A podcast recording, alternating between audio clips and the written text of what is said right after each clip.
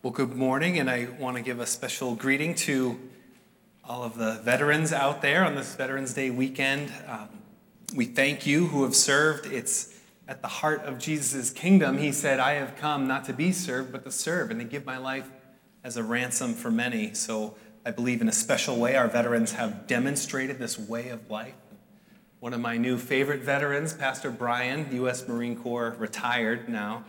Um, was able to participate in the veteran services in North Andover yesterday. At the uh, he offered a prayer at the end of the parade, and uh, got to meet a lot of the local veterans and community leaders, and just great to see him uh, just becoming part of the community in North Andover as he continues to lead the North Andover campus of this church. So uh, it was a great a great connection uh, for him. So, but today where we are today. We are uh, jumping back into our series, The Images of the Church. And I want to give a little recap because some of you um, aren't here every week or you're visiting. And for those of you who are here, sometimes we forget we've actually covered a lot of ground together. So, just a quick recap of the series. We started this series talking about how we are the body.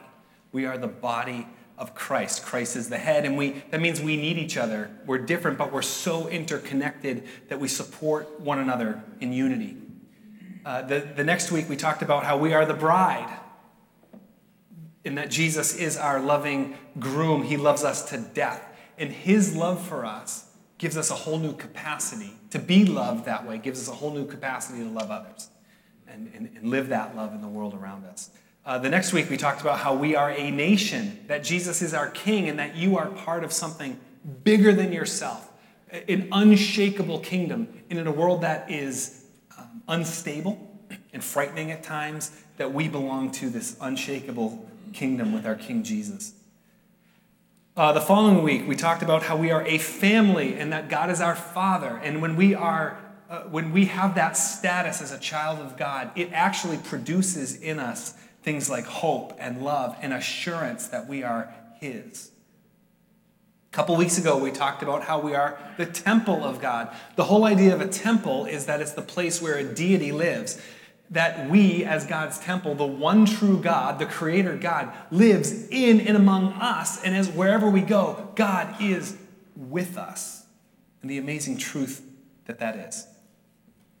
Last week, uh, Hobby was uh, sharing with us how we are the flock. We are God's flock. Jesus is our chief shepherd, our the good shepherd who lays down his life for the flock, and that we need to be smart enough to know that we need that Savior. And also to recognize that there are those outside the flock that Jesus is bringing in. Therefore, we are a growing and a diverse flock. So these are all um, these are all things that we've we've covered. Today's image is a little bit different. Today's image is the image Christian. It's actually less of an image that God gave us to understand who we are and to understand who He is. It's actually an image that outsiders of the Christian community gave to the believers. It was sort of a label, a designation. Okay, those people, they are Christians. And it happened in Antioch. This is a, a pretty big city, about 300 miles outside of Jerusalem where the followers of Jesus Christ were first called Christians. The disciples, they didn't call themselves Christians, they called themselves disciples or believers or the brothers. But this was a, a title that was given to them, and actually, Christians later have adopted that to describe themselves. And even today, we describe ourselves as Christian. Uh, the word means uh, followers of Christ, associated with Christ, from the party of Christ. It does not mean little Christs. I've heard that before. Uh, the Greek term, certainly, the, the Greek term that we translate Christian just means, it's very formulaic. It just means with Christ, associated with Christ. And, um, so, and we use this label today. Now, we have to think about this. Today, that label carries with it 2,000 years of baggage and reputation. Some of it good. So if you, let's say you're in an office and somebody said, hey, we got a new coworker and this person is a Christian. You might say, oh, that person's probably loving and kind and helping to others and honest. Other people in the office might say, oh, this person's a Christian, that means they're judgmental. They're going to be uptight, anti science, hypocritical, eh, whatever. Again, people may have very positive associations with the, with the label Christian. Other people might have uh, more negative. And more and more in our world, people are skeptical of Christian, even hostile towards it. Uh, but remember, in Antioch, there was no such thing as a Christian. This label has no baggage to it. It's just a new label that was given based on what was seen of this community. So we're going to ask this morning what is it that, why is it, and what is it that they got this new label Christian? It's an important message for us today because, because we really do have an image problem, Christian.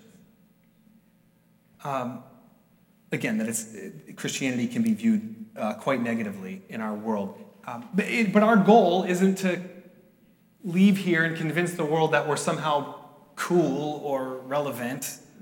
Um, our goal is to be obedient to God. Our goal is to give Him the glory. Our goal is to live as He intended, to just live out our faith, just like the church in Antioch. They're just living out their faith, and people say that's, we're going to call that Christians. But for us, it's important because we, in a sense, we care primarily about what God thinks of us, not what the world thinks of us. But if our calling is to be a blessing to this world, uh, to the people and to the places where God has called us, then it's important for us to be aware of what we represent as we go, to pay attention to what we demonstrate to the world about what it means to be a follower of Jesus. Uh, because we bear the name Jesus as we go. That's, that's the name. And uh, we, so we're going to look at that this morning. I'm going to stop right there. We're going to pray. So, Father, as we consider who you are, as we consider who we are as a community,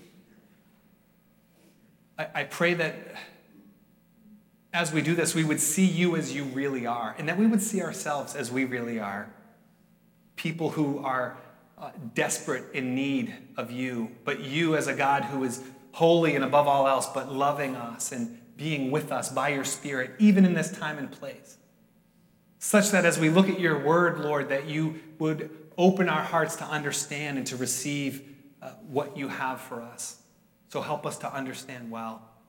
Do your good work in this time, Lord. We thank you that you love us that much. In Jesus' name, amen.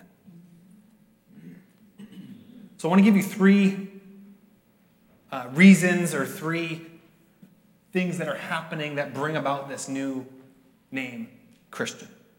The first, why a new name, Christian, is because there was a whole new way of life. These believers, followers of Jesus Christ, were just called Jews at first. They were just Jewish believers. They followed Jesus as the Jewish Messiah. They, they um, walked with him. They, they were just seen by the world as a sect of Judaism. But now we have believers who have been scattered. So those who were following Jesus were being persecuted. And a man named Stephen was killed for his faith in Jesus. And the, the believers, for their own safety, scattered out of the city, out of Jerusalem, and they made it to these faraway places, 300 miles away in Antioch. And as they go, though, they are they're kind of running for their lives, but as they go, they're still living out their faith and they're still speaking of Jesus. And this, what was happening is they started speaking Jesus not to just Jews, but also to Greeks. So people who were not of Jewish background. So think of a city like Antioch. This is a huge city. So you have Rome and you have Alexandria, and then Antioch's probably the next biggest city in, in, in the Roman world. So it's a very, it's a place of a lot of commerce, a lot of different ethnic groups and cultural backgrounds and religious beliefs all living in the city. And as happens in urban places like that, often people really kind of segregated themselves into neighborhoods based on what they believe, based on their uh, cultural background, their ethnic background. And what was happening now is this Jewish sect was breaking down the walls between Jews and Gentiles who otherwise wouldn't associate, and they're all putting their faith in Jesus. And this is a whole new thing, and it really does separate them from Judaism. And the world, you know, the city looks at this and says, This is, this is very different. This needs a new name. So they give it a new name. This is Christians it was really an unprecedented way of building community. And they're describing this, this, this new thing. It's really a new way of relating to God that Jesus said it's a continue, it is a continuation of the Jewish faith. in a sense, but Jesus comes and he fulfills all the Old Testament covenant. And he said, This is a new covenant. This is a new deal. It's a new promise of God, and it's made in my name and in my blood, Jesus said, because of what he accomplished on the cross. So, it really is a whole new thing. And it was demonstrated by these groups coming together. That's why when we start to segregate ourselves based on things like race, socioeconomic status, or background, or education, or gender, hmm. or whatever the whatever would otherwise divide people. When Christians divide along those lines, it's not just wrong, it's worse than wrong. It's antithetical to the gospel of Jesus Christ, which was a new way of life that actually brought people together across those boundaries. There was a time, a, a number of years later, where this same church in Antioch, Peter was there, one of the disciples, and he was starting to actually live in such a way that would build up the wall between the Jews and the Gentiles again. And Saul, who's also known as Paul, who, who had taught in this church, had to publicly and forcefully speak against Peter in his behavior because it, the reason why it was such a big deal was because this beautiful way of life that was characteristic of the new community was being marred. It was, it was, he was living in a way that was counter to this. So it had to be spoken against. And you can read about that in Galatians chapter 2 in your Bible.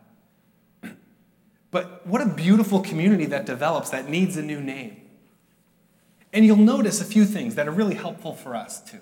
One is that it happened in the midst of persecution, that a, a man died. And, and, and everybody scatters about, but because of this death and because of the instability and unsafety, it actually caused to spread God's kingdom, not to harm the kingdom. I saw an instance of this when I was traveling in China, talking to a church leader this summer when I was in China. And he said that his church the government leaders in, in certain parts of China, they, they will put up with unregistered churches and Christians living their Christian faith. They say, look, just don't get too big, don't get too political, and don't affiliate with any foreign groups. And then you can kind of do your thing, and we'll keep an eye on you. And they do, they really keep an eye on what the Christians are doing. But this one church was growing, it was 35, 40 people, and it grew to about 160 people. And the government, local government leader said, look, you're getting too big. We don't like this. You need to get down to, you need to get down to 40 people. I think that was it. It was something like that. You need to get down to like 40, 50 people.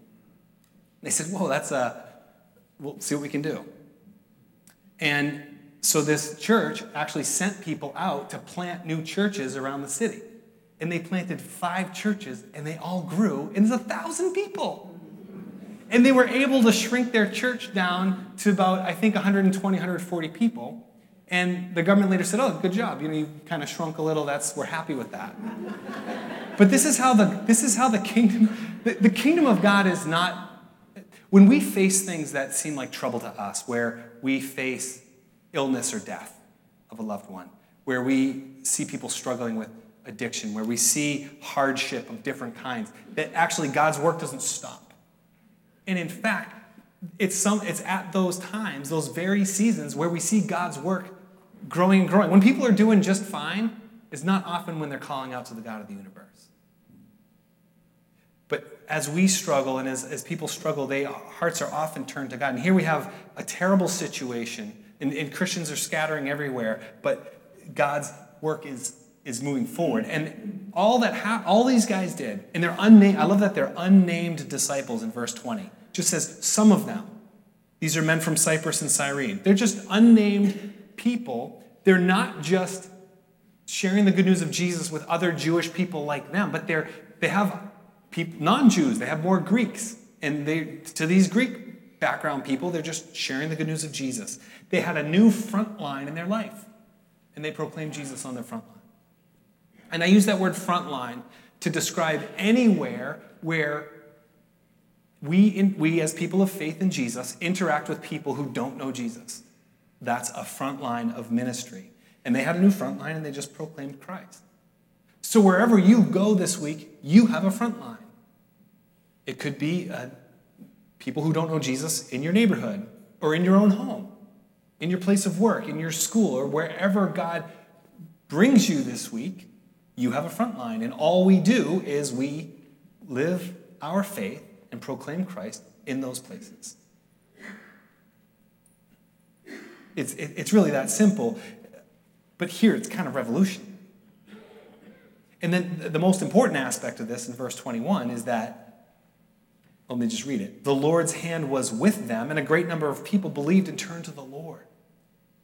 That it was God's, God builds his church. It's God's kingdom advancing. It's God's work. And God's hand was with these people. And as they spoke and as they shared what Jesus did with the world around them, people are coming to faith. And the church grew, and it was different than what they'd seen before, and they gave it a new name. So it's a whole new thing, gets a new name. That's the first thing. Second thing, this community gets the name Christian because they were so focused on Jesus. Look at verse 22. This is actually Acts chapter 11. The words are correct, the reference is just a typo.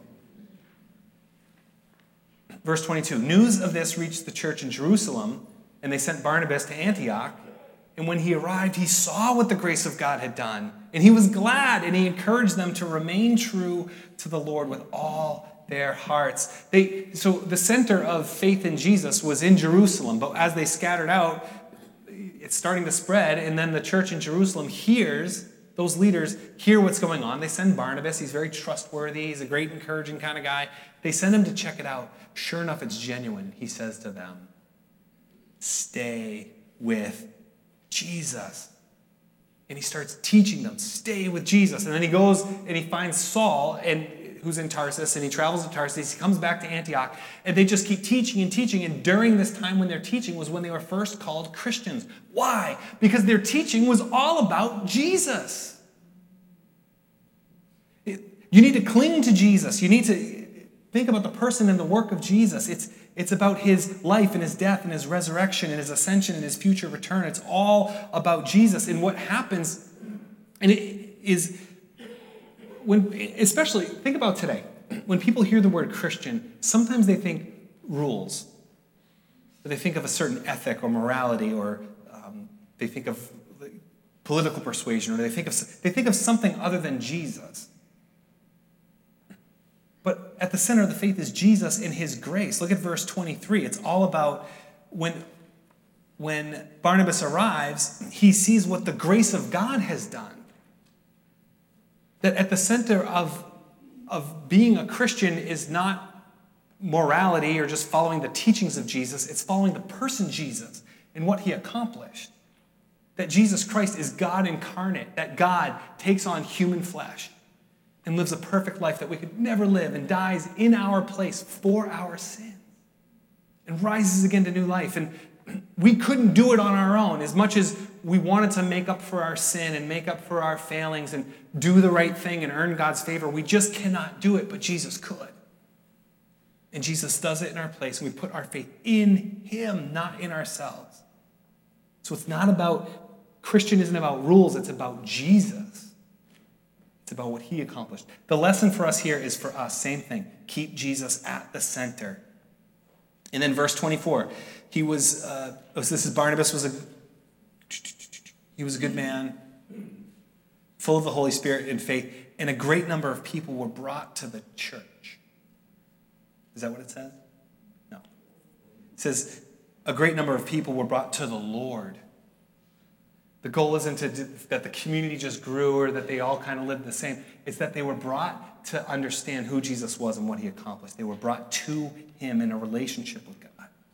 We just need to maintain our commitment to that. And do people see that? When we leave here and we wear this label Christian and we go about our day, do people see that we are committed to the person and work of Jesus Christ?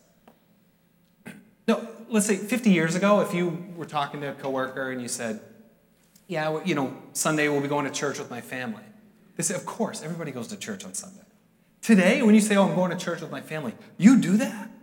People still do that? Yeah, we still go to church.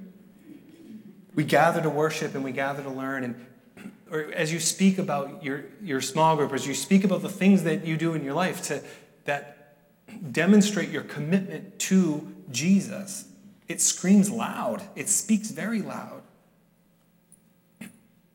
Another reminder here, as we think about how centered they were on Jesus, is that it, it was never a solo pursuit for these people. You know, Barnabas is there, it's a really good situation, but he needs help. He has to go get Saul. Saul, come teach with me. And they're gathering together. And we do that too. We have Christian friendships and small groups because we're never meant to just live this Christian thing by ourselves. We need one another. We need to have the humility to know that we can't go it alone. So they needed it. It was a whole new thing, so it needed a new name. It gets the name Christian because it was so centered on Christ, his person and work. And thirdly, there's this new name and new identification Christian because the community reflected the character of Jesus.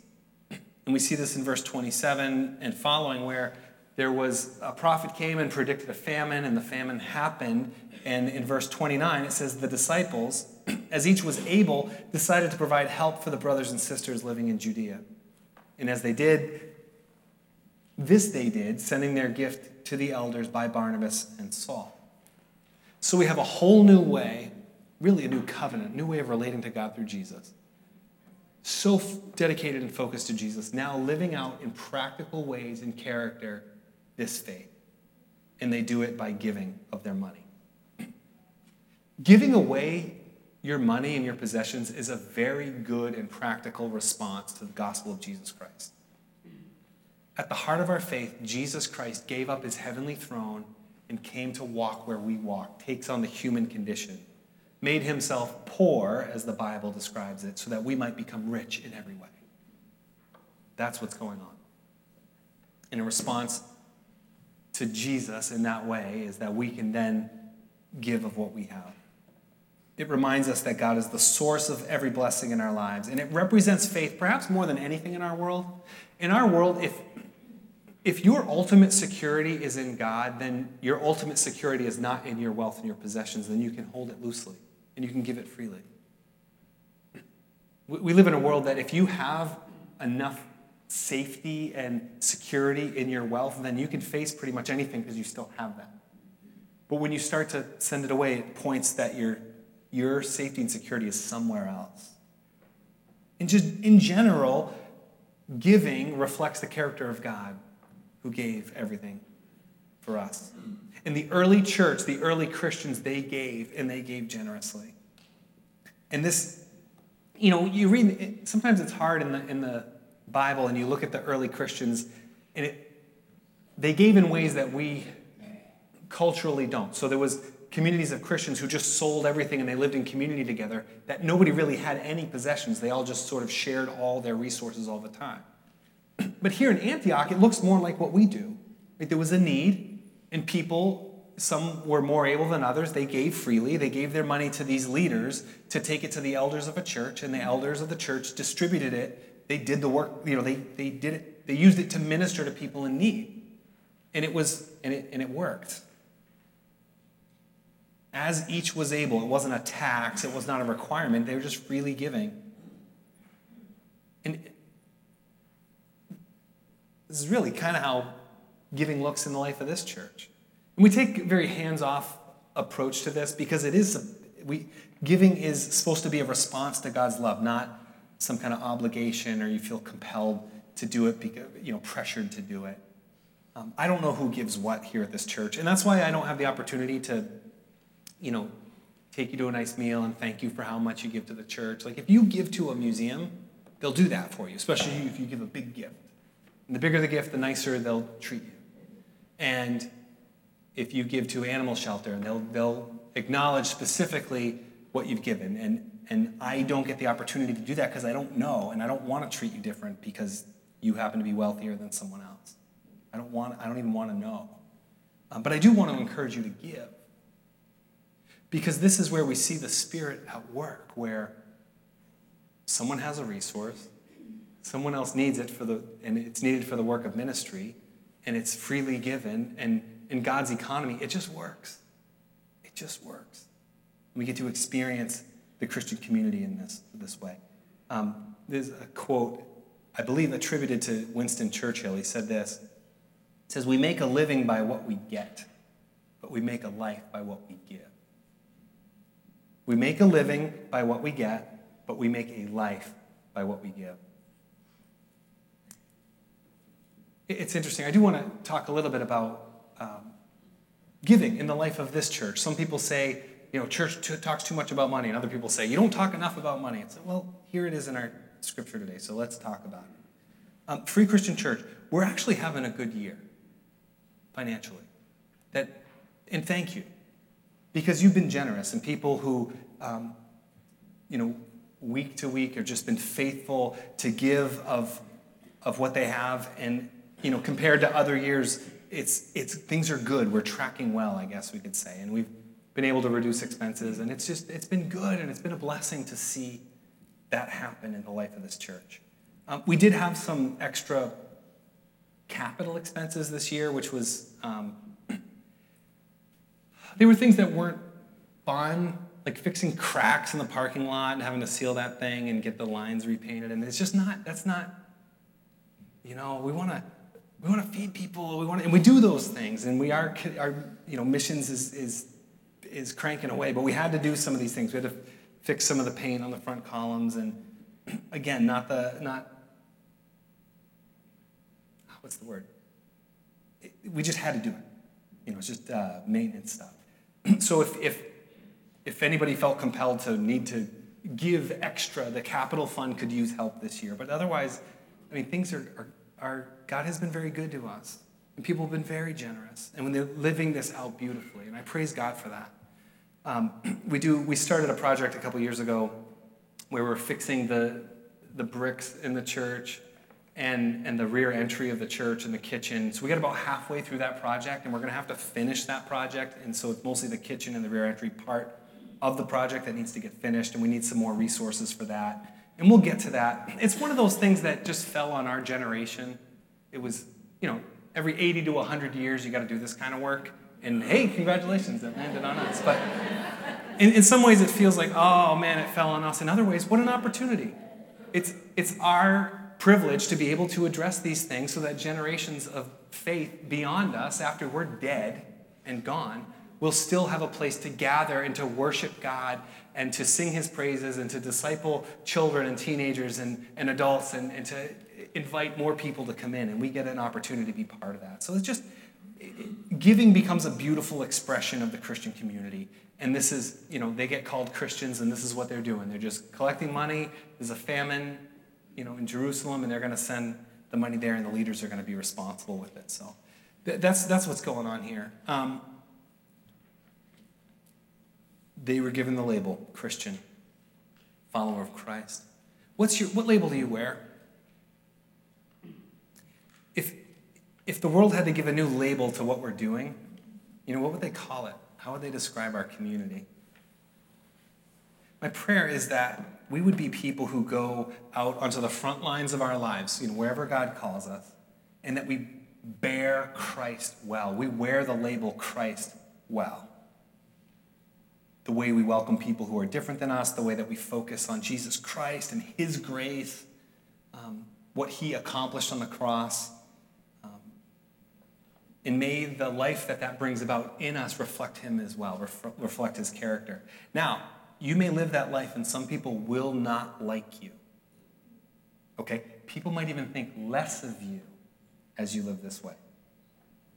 But don't be angry or frustrated. Remember the words of Jesus. Jesus said this Blessed are you when people insult you, persecute you, and falsely say all kinds of evil against you because of me.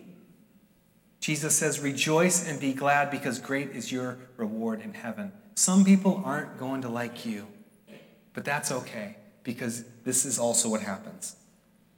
As we live out our faith, as we live out our faith on the front lines of our lives, speaking and demonstrating the good news of Jesus, as the Lord's hand is with us, people may believe. Turn to the Lord and we share in all the joy and blessings of God's kingdom in that. May we wear Christ well.